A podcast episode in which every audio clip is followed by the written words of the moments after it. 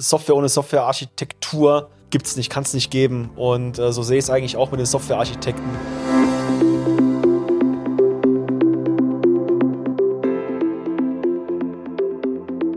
Hallo und frohes neues Jahr. Wir bei Consistec hoffen, ihr hattet ein wunderschönes Weihnachtsfest, besinnliche Feiertage und einen guten Rutsch. Herzlich willkommen zur neuen Folge Informatiker erklären die Welt im neuen Jahr 22. Wir befassen uns heute mit dem Thema Architektur in der Softwareentwicklung. Dieses werden Inhouse-Softwareentwickler Björn Schmitz und Michael Kapdebo mit euch besprechen. Wo beginnt Softwarearchitektur und wo hört sie auf? Was ist eigentlich ein Softwarearchitekt und was ist seine Aufgabe? Spannende Fragen und noch spannendere Antworten warten auf euch. Viel Spaß beim Hören.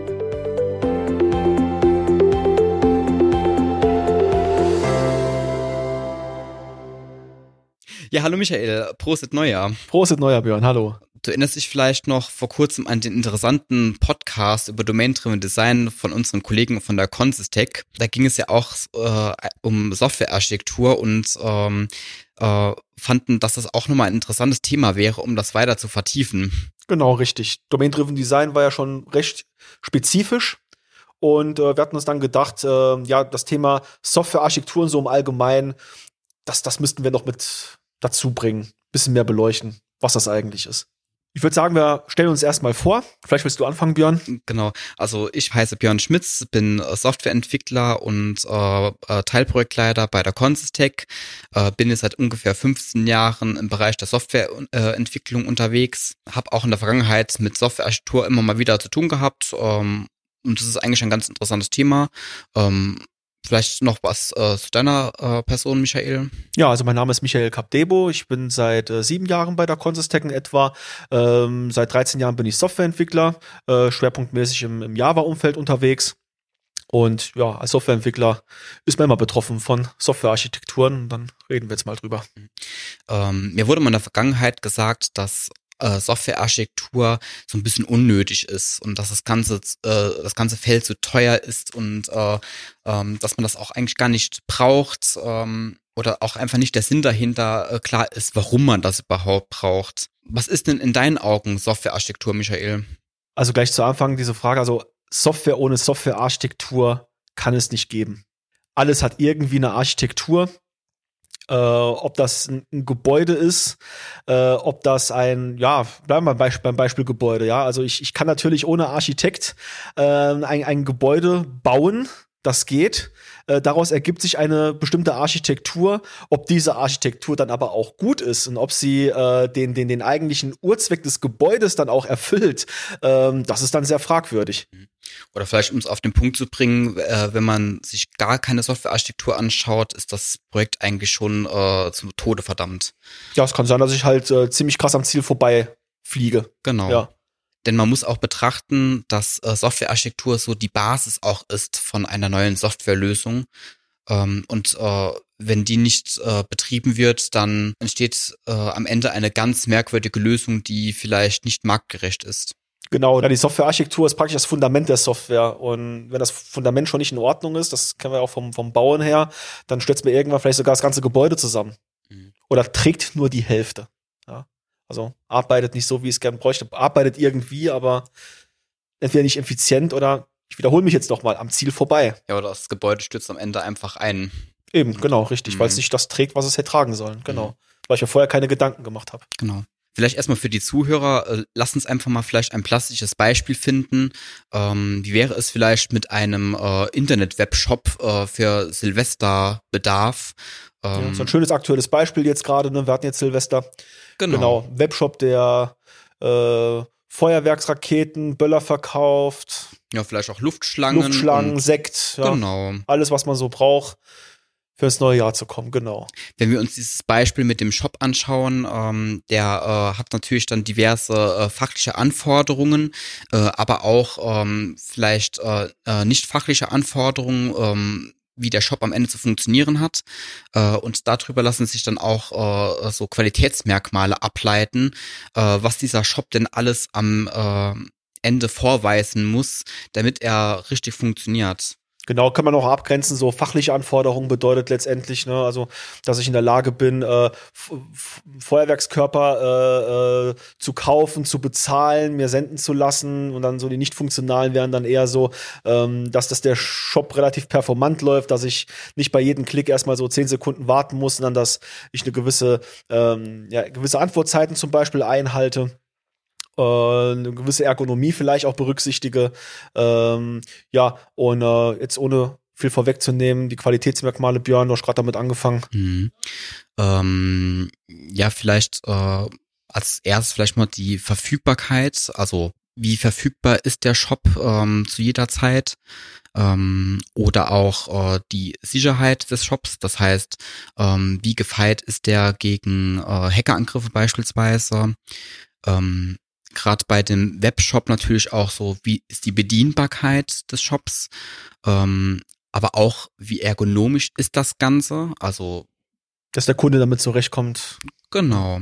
Wird mir jetzt noch einfallen, also Performance, Skalierbarkeit wäre mit Sicherheit wichtig. Also es bringt ja nichts, wenn der Shop jetzt irgendwie nach jedem Klick 20 Sekunden braucht, um irgendwie drauf zu reagieren.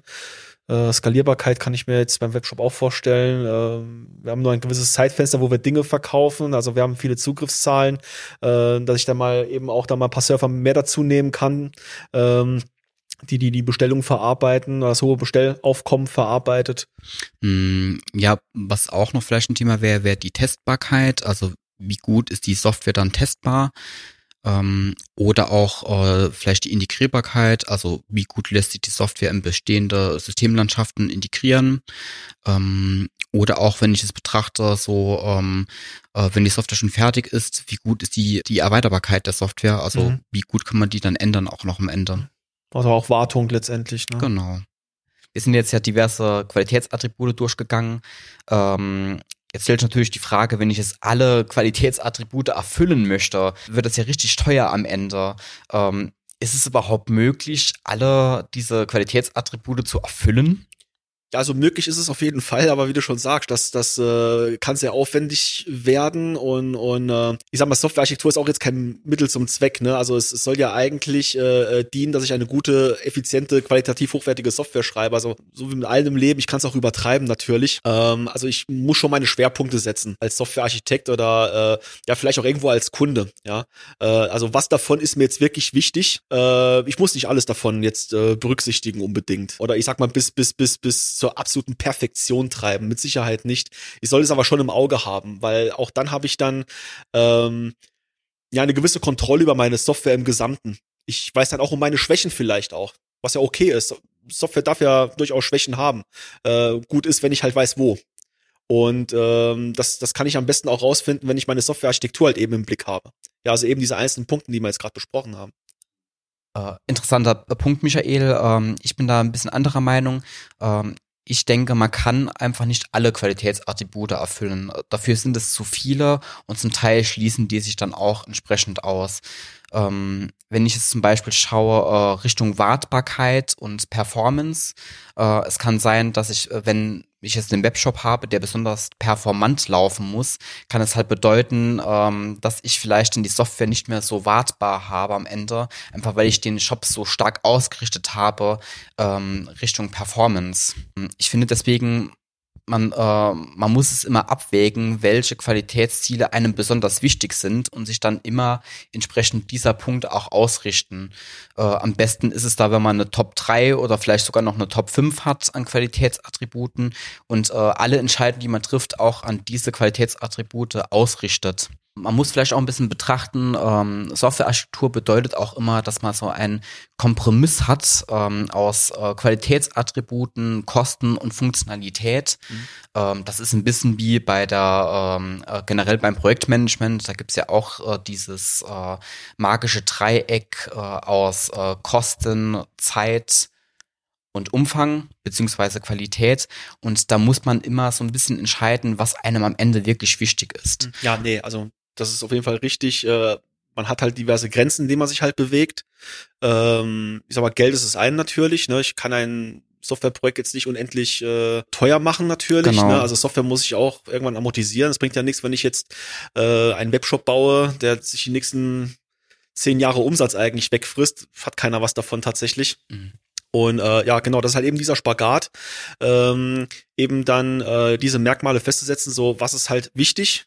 Ähm, können wir gerne nochmal unser, unser Fallbeispiel nehmen. Also gerade bei so einem Webshop zum Beispiel Verfügbarkeit wäre durchaus sehr, sehr wichtig. Bringt ja nichts, wenn die halbe Zeit mein, mein Webshop nicht erreichbar ist. Genau. Ähm, oder oder ähm, ein Stück weit ja auch dann die äh, ja die Benutzbarkeit der Software. Es bringt ja auch nichts, wenn ich einen Webshop zur Verfügung stelle, den einfach keiner bedienen kann. Dann bestellt keiner bei mir, sondern ich sag mal, geht zur Konkurrenz, bin ich der einzige Webshop, ja. Genau. Ähm, das, das, das wäre immer so, so zwei Punkte, die mir einfallen würden. Und Mhm. ähm, ja, auch, dass ich die, die, die, ich sag mal, die gesetzlichen Regelungen einhalte. Ja, ich kann jetzt natürlich anfangen, äh, früher Böller zu verkaufen, weil ich da ne, kein, kein Datumscheck drin habe. Oder ich kann auch äh, Sekt an Minderjährige verkaufen, also an, an unter 16-Jährige, äh, weil ich keine Prüfung eingebaut habe, weil mir das einfach zu teuer war, diese Mhm. Prüfung. Also eine Sicherheitsprüfung. Und äh, auch, danach ja. bekomme ich, weiß Gott, wie viele äh, Anzeigen, Anklagen, äh, die dann, weiß Gott, wie viel äh, Geld verschlingen für, für Bußgelder und Anwaltskosten etc. Also ja, genau. Gut, wir haben jetzt schon eine ganze Menge Merkmale gefunden, Qualitätsmerkmale gefunden. Ich würde es mal behaupten, einige davon kann man jetzt drüber sprechen, wie wichtig sie sind oder äh, wie unwichtig sie sind. Was würdest du, Björn, sagen, so die wichtigsten Qualitätsmerkmale in einer Softwarearchitektur aus deiner Sicht? Ja, das kommt immer drauf an. Also jede Lösung ist ja auch immer ein bisschen anders oder äh, es kommt auch drauf an, äh, wie der Markt da so drauf ist. Äh, man kann also gar nicht so pauschalisieren, welche Qualitätsmerkmale jetzt die wichtigsten wären. Äh, wenn wir jetzt aber vielleicht auf das Beispiel unseres Webshops schauen, ähm, wäre vielleicht äh, ähm, die Bedienbarkeit und die Ergonomie ganz vorne mit dabei. Ähm, also es ist wichtig, dass der Kunde sich dann mit dem Webshop gut zu, ähm, dass es sich in dem Webshop gut zurechtfindet äh, und schnell zu seinem Ergebnis kommt, ähm, weil wenn er das nicht äh, schafft, dann springt er eher ab und schaut vielleicht bei äh, der Konkurrenz nach und das wollen wir natürlich nicht. Vielleicht wäre auch noch ähm, die Verfügbarkeit äh, wichtig, weil das Shop soll natürlich dann vor Silvester immer verfügbar sein, weil der, äh, der meiste Umsatz generiert wird. Ähm, wie siehst du denn das, Michael? Was wären Mhm. so deine Top 3? Also auf jeden Fall weit oben sehe ich das Thema Sicherheit. Ähm, aus der Vergangenheit kennen wir auch so Datenleaks oder dass, dass äh, Leute persönliche Daten abgreifen, ob das Zahldaten sind oder Stammdaten, um damit irgendwelche Schindluder zu treiben. Äh, also auch da sind viele böse Sachen einfach passiert. Ähm, also würde für mich ganz weit oben stehen. Verfügbarkeit auf jeden Fall. Ähm, es, es, es äh, macht halt keinen Sinn, einen Webshop zu betreiben, der halt äh, die meiste Zeit einfach irgendwie offline ist aus Gründen. Ja, Performance äh, spielt für mich auch mal eine ganz wichtige Rolle. Ähm, wir alle haben den Anspruch als äh, Anwender, äh, dass Software schnell reagiert, äh, dass auch Aufträge schnell geschehen. Also ich äh, will ja zum Beispiel, wenn ich einen Webshop bestelle, äh, nicht immer zwei Sekunden warten, wenn irgendein Klick passiert. Äh, wenn das passiert, dann schaue ich mich dann bei der Konkurrenz Mhm. eher um. Mhm. Äh, ich habe aber auch keine Lust, äh, drei Tage zu warten, bis meine Bestellbestätigung per E-Mail angekommen ist. Ja, ähm, also alles das sollte man schon berücksichtigen. Mhm. Genau, es kommt natürlich immer drauf an, auf was man dann am Ende äh, dann auch Wert legen möchte.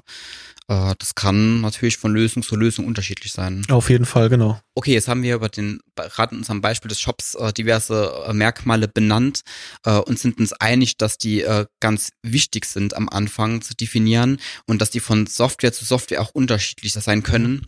Und ich denke, wir sind uns einig, dass man sie einfach immer benennen muss, bevor man überhaupt mit einer Lösung beginnt.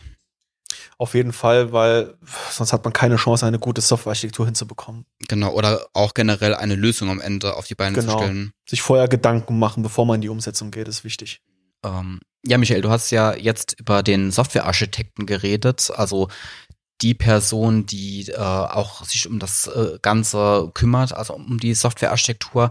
Ähm, was muss denn so ein Softwarearchitekt in deinen Augen können? Oder was sind dem seine Aufgaben? Äh, er muss einen gewissen Weitblick haben, was Technologien angeht, sowohl alte wie auch vor allem neue, um sie halt eben dann entsprechend einsetzen zu können, um auch äh, über Sinn und Unsinn diskutieren zu können. So ähm, machen wir das jetzt mit irgendeiner gehypten Technologie oder macht das einfach keinen Sinn für uns, ja? Äh, oder oder äh, welches Muster verwende ich? Welches Muster muss ich vielleicht sogar entwickeln als Softwarearchitekt, damit es passt?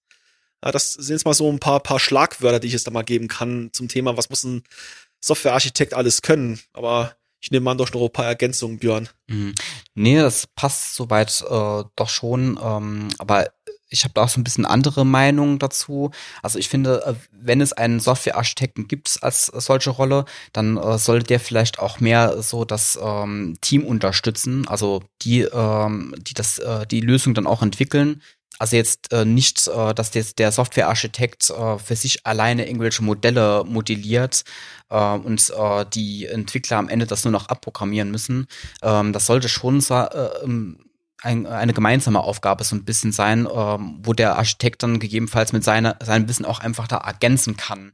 Gebe ich, gebe ich dir auf jeden Fall recht. Also ähm, vor allem muss der Softwarearchitekt auch wissen, was sein Team kann.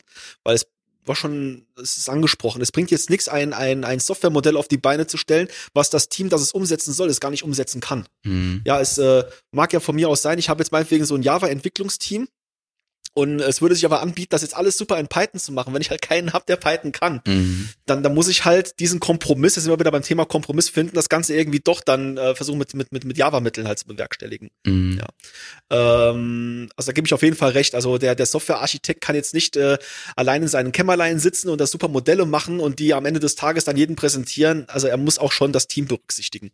Mhm. Nicht nur die Kundenwünsche, und die nicht funktionalen Anforderungen. Ja, auch natürlich das Feedback vom Team dann auch einholen ja. auch, ne? Also generell gibt's in der Softwarearchitektur auch immer, also man definiert und äh, prüft das am Ende auch immer wieder, so als Schleife. Ähm, ähm, deswegen ist das auch relativ lebendig, der ganze Prozess, weil sich das halt ständig ändert. Ähm, also es kann es sein, dass das Modell, das man vielleicht auch vorher definiert hat, dass das dann halt ähm, äh, dass sich dann herausstellt, dass das nicht so richtig funktioniert, dann muss man es einfach nochmal neu machen oder halt äh, bisschen dran feilen, dass es am Ende doch funktioniert. Ja, es können sich auch, ja. auch Fehler einschleichen, tatsächlich. Natürlich. Wenn ich das dann mhm. als Entwickler bemerke und dann muss ich halt dann eben mit meinen Softwarearchitekten oder den Softwarearchitekten sprechen, sie auch aufmerksam machen und mhm. pass auf, das funktioniert halt aus den, den Gründen nicht. Genau. Okay, Michael, es gibt äh, ja diverse Stimmen, die sagen, dass man vielleicht in einem Softwareentwicklungsteam auch einfach keinen Softwarearchitekten braucht. Äh, was denkst denn du darüber? Ähm, also ich habe ja schon gesagt gehabt, also Software ohne Softwarearchitektur gibt's nicht, kann es nicht geben. Und äh, so sehe ich es eigentlich auch mit den Softwarearchitekten. Also Vielleicht muss der Softwarearchitekt nicht unbedingt äh, eine, eine feste Person sein. Das kann auch ein Team sein. Das, ich, man kann sich ja auch vorstellen, ähm, dass der Softwareentwickler oder die Softwareentwickler als Team Softwarearchitektur definieren. Wichtig ist es, dass man sich halt dessen bewusst sind, dass man Softwarearchitektur halt einfach auf dem Schirm hat. Ja? Also nicht, dass Softwarearchitektur einfach äh, während der Entwicklung unkontrolliert entsteht, sondern dass man vorher halt drüber bricht und äh, vorher halt definiert, ähm, was die Softwarearchitektur zu sein hat, mhm. wie die auszusehen hat. Genau. Äh, was vielleicht auch noch wichtig ist, äh, es kommt vielleicht auch ein bisschen drauf an, wie die Teamgrößen sind oder wie die Organisation aufgebaut ja. ist.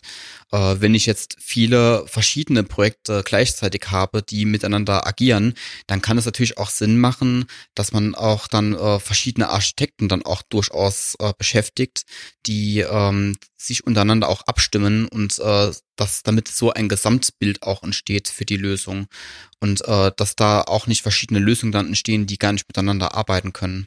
Ja, gebe ich dir auf jeden Fall recht. Also je, je, komplexer, je größer Software wird und je mehr Software vielleicht auch aufeinander trifft, auch unterschiedliche Systeme. Ähm, wenn man sagt, man muss ja irgendwas verknüpfen, dann müssen Soft ja, Architekt miteinander halt irgendwie sprechen, ja. Auf jeden Fall, man muss es auf dem Schirm haben. Also es, es kann durchaus Sinn machen, äh, die, die Rolle des Architekten irgendwann einzuführen. Und da finde ich auch, dass das äh, äh, oftmals verpasst wird. Also das Software wächst ja ständig, ja, und irgendwann wird Software komplexer, komplexer, komplexer und irgendwann verpasst man halt so den Punkt, wo man vielleicht dann doch sagen muss, ja, jetzt bräuchte man die Rolle des Architekten äh, in Form einer einzelnen Person oder, oder eines Teams, äh, die das halt in die Hand nimmt, ähm, ja, um auch eine gewisse Verantwortbarkeit herzustellen, dass jemand verantwortlich ist für Architektur, sich dessen auch bewusst ist mhm. und dementsprechend agiert, ja. Mhm. Genau, es muss ja nicht eine einzelne Person auch sein. Äh, es kann auch das Team sein, aber äh, das Team muss sich einfach bewusst sein, dass es auch diese Verantwortung zu tragen hat. Ja gut, wenn man jetzt sich den Softwarearchitekten jetzt einfach mal so einzelne Personen sich vorstellt, was ja durchaus auch Usus ist, ähm, was muss denn der mitbringen? Kann jetzt jeder Softwareentwickler auch gleichzeitig äh, Architekt sein, beziehungsweise ja. Ja, es kommt ein bisschen drauf an. Also ein Softwarearchitekt sollte auch äh, entsprechend viel Erfahrung mitbringen, sollte vielleicht auch schon diverse Dinge mal gesehen haben äh, und auch wissen, wie äh, ein Gesamtsystem auch funktioniert am Ende und äh, wissen, welche Muster und äh, welche Werkzeuge muss man zusammenbringen, damit am Ende auch äh, eine funktionierende Software entstehen kann. Also der Softwarearchitekt, der, der muss sehr vorausschauend arbeiten auch. Also mhm. dann müsste auch auf dem Stand der Technik sein, ne, wissen, was gibt's so für neue Technologien am Markt, die man eventuell einsetzen kann, weil wir entwickeln ja neue Software. Muss so ein ziemlicher Allrounder sein. Ja, vor allem muss er auch äh, wissen, ähm, wie man weiter agiert, wenn vielleicht äh, etwas nicht so funktioniert, wie man es sich ursprünglich vorgestellt hat. Dann auch noch so vielleicht so einen Plan B in der Hinterhand haben. Mhm. Okay, Michael, was haben wir denn jetzt heute alles so gelernt über Softwarearchitektur? Also auf jeden Fall hoffe ich, dass wir gelernt haben, dass Softwarearchitektur ein ganz, ganz wichtiger Aspekt ist in der Produktion von Software. Mhm. Etwas, das man sich immer vor Augen halten muss, zu jeder Zeit, während mhm. man die Software entwickelt. Und dass es auch immer existiert. Dass sie immer existiert und dass Softwarearchitektur ein erheblicher Kostenfaktor sein kann, vor allem, wenn man eine schlechte Architektur hat. Genau, und wenn man sich nicht äh, rechtzeitig Gedanken drüber macht. Ja, Softwarearchitektur hilft mir, meine Ziele umzusetzen und zu erreichen vor allem. Mhm. Genau. Ja, eigentlich sind wir schon am Ende. Ich hoffe, wir konnten halbwegs zusammenfassen äh, für den Hörer, was Softwarearchitektur bedeutet, was alles so dazugehört. Also das Thema ist oftmals einfach unterschätzt. Ich hoffe, das ist auch so rübergekommen. Ähm, es hat Spaß gemacht, mit darüber zu reden, Björn. Mhm, ja, hat mich auch gefreut. Und ja, bleibt dem Podcast gewogen und bis zum nächsten Mal. Tschüss. Ja, bis zum nächsten Mal. Macht's gut.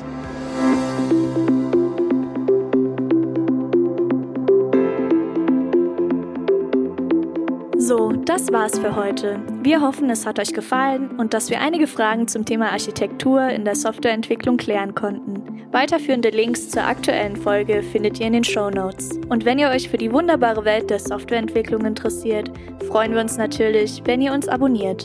Unser nächster Entwickler-Talk kommt am 3. Februar und steht für euch schon in den Startlöchern. Wir würden uns freuen, euch dazu wieder begrüßen zu dürfen. Bis zum nächsten Mal.